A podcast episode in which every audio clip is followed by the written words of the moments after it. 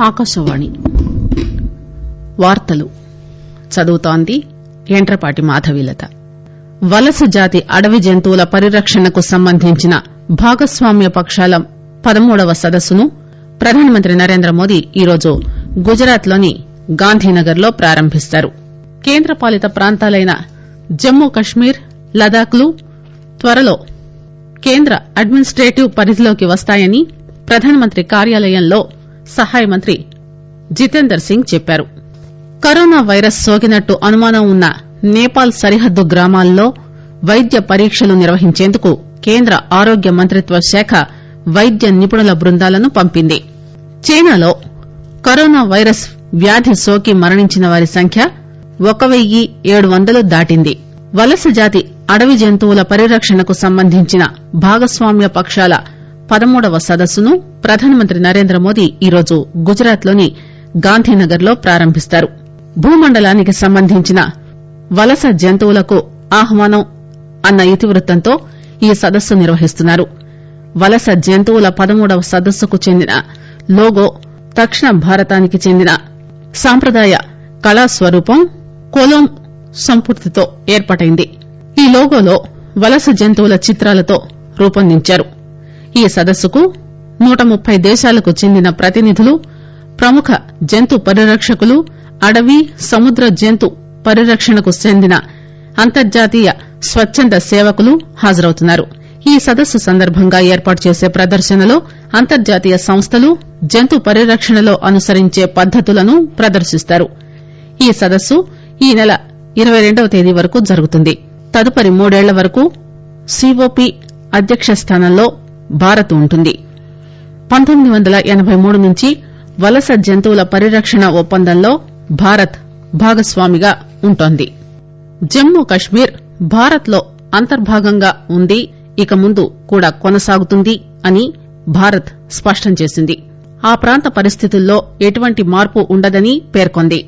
ఇస్లామాబాద్లో ఐక్యరాజ్యసమితి ప్రధాన కార్యదర్శి ఆంటోనియో గుటరస్ చేసిన వ్యాఖ్యలపై మీడియా అడిగిన ప్రశ్నలకు విదేశీ వ్యవహారాల శాఖ ప్రతినిధి రవీష్ కుమార్ సమాధానమిస్తూ పాకిస్తాన్ అక్రమంగా దౌర్జన్యంగా ఆక్రమించిన ప్రాంతం నుంచి ఉగ్రవాదులను ఖాళీ చేయించాలన్న సమస్య పరిష్కారం కోసం చర్చించాలన్నారు. ఇతర సమస్యలేవైనా ఉంటే ద్వైపాక్షికంగా చర్చించుకోవాల్సిందేనని అన్నారు. మూడవ దేశం పాత్ర ప్రమేయం ఇందులో లేదని స్పష్టం చేశారు. భారత్కు వ్యతిరేకంగా సీమాంతర ఉగ్రవాద కార్యకలాపాలకు స్వస్తి పలికేందుకు ఐక్యరాజ్యసమితి ప్రధాన కార్యదర్శి విశ్వసనీయతతో కూడిన స్థిరమైన తిరుగులేని చర్యలు తీసుకుంటారన్న ఆశాభావాన్ని కుమార్ వ్యక్తం చేశారు. జమ్మూ కశ్మీర్తో సహా భారతదేశ ప్రజల జీవన హక్కుకు సీమాంతర ఉగ్రవాదం ప్రమాదకరంగా పరిణమించిందని ఆయన అన్నారు. ఢిల్లీ ముఖ్యమంత్రిగా మూడవసారి ప్రమాణ స్వీకారం చేసిన అరవింద్ కేజ్రీవాల్ను ప్రధానమంత్రి నరేంద్రమోదీ అభినందించారు.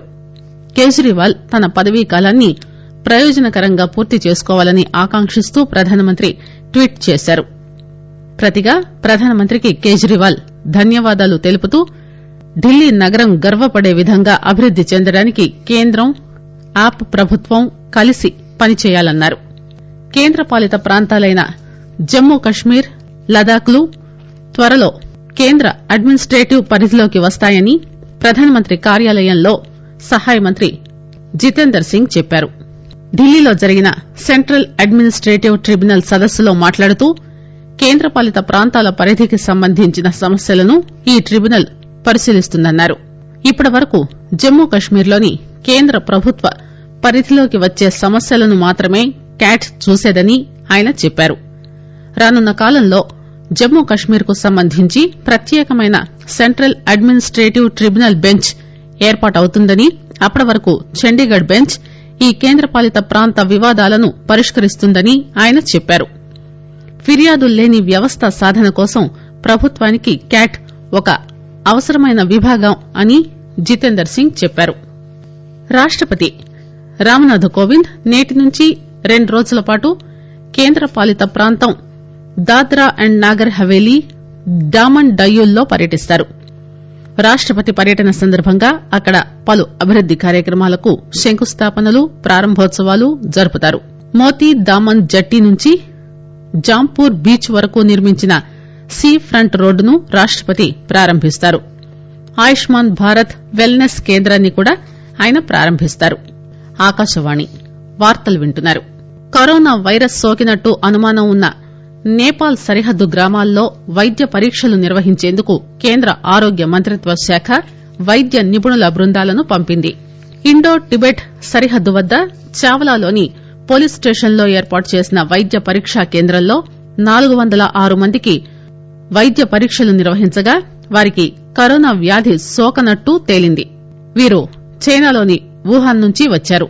కేంద్ర ఆరోగ్య మంత్రిత్వ శాఖ నిర్దేశించిన వైద్య పద్దతులు ప్రోటోకాల్స్ ప్రకారం వీరిని ఈ మధ్యాహ్నం నుంచి ఐటీబీపీ కేంద్రం నుంచి పంపిస్తారు. వీరిలో మాల్దీవులకు చెందిన ఏడుగురున్నారు ఈ గ్రూప్లో ఒక నవజాత శిశువుతో పాటు ఏడుగురు పిల్లలున్నారు. కరోనా వైరస్ కోవిడ్ పంతొమ్మిది వ్యాధిని ఎదుర్కోవడానికి గట్టి ప్రయత్నాలు చేస్తున్న చైనా ప్రభుత్వానికి ప్రజలకు భారత్ సంఘీభావం తెలిపింది. ఈ కష్టకాలంలో చైనా ప్రజలకు భారత్ అన్ని విధాలా సహాయం అందజేస్తుందని చైనాలోని భారత రాయబారి విక్రమ్ మిశ్రీ చెప్పారు. ఈ కరోనా వైరస్ మహమ్మారిని ఎదుర్కోవడానికి కృషి చేస్తున్న చైనాకు భారత ప్రభుత్వం త్వరలో మందులను సరఫరా చేస్తుందని ఆయన తెలిపారు. మహారాష్టలో నిర్బంధంలో ఉన్న అరవై మందిలో కరోనా వైరస్ సోకినట్టు అనుమానం ఉన్న యాబై ఆరు మందికి వైద్య పరీక్షలు నిర్వహించగా వారిలో యాబై మందికి నెగిటివ్ ఫలితాలు రావడంతో వారిని ఆసుపత్రి నుంచి డిశ్చార్జ్ చేశారు. మిగతా నలుగురి పరీక్షా ఫలితాలు ఇంకా రాలేదని రెండు రోజుల్లో వస్తాయని భావిస్తున్నట్టు రాష్ట ప్రభుత్వం తెలిపింది.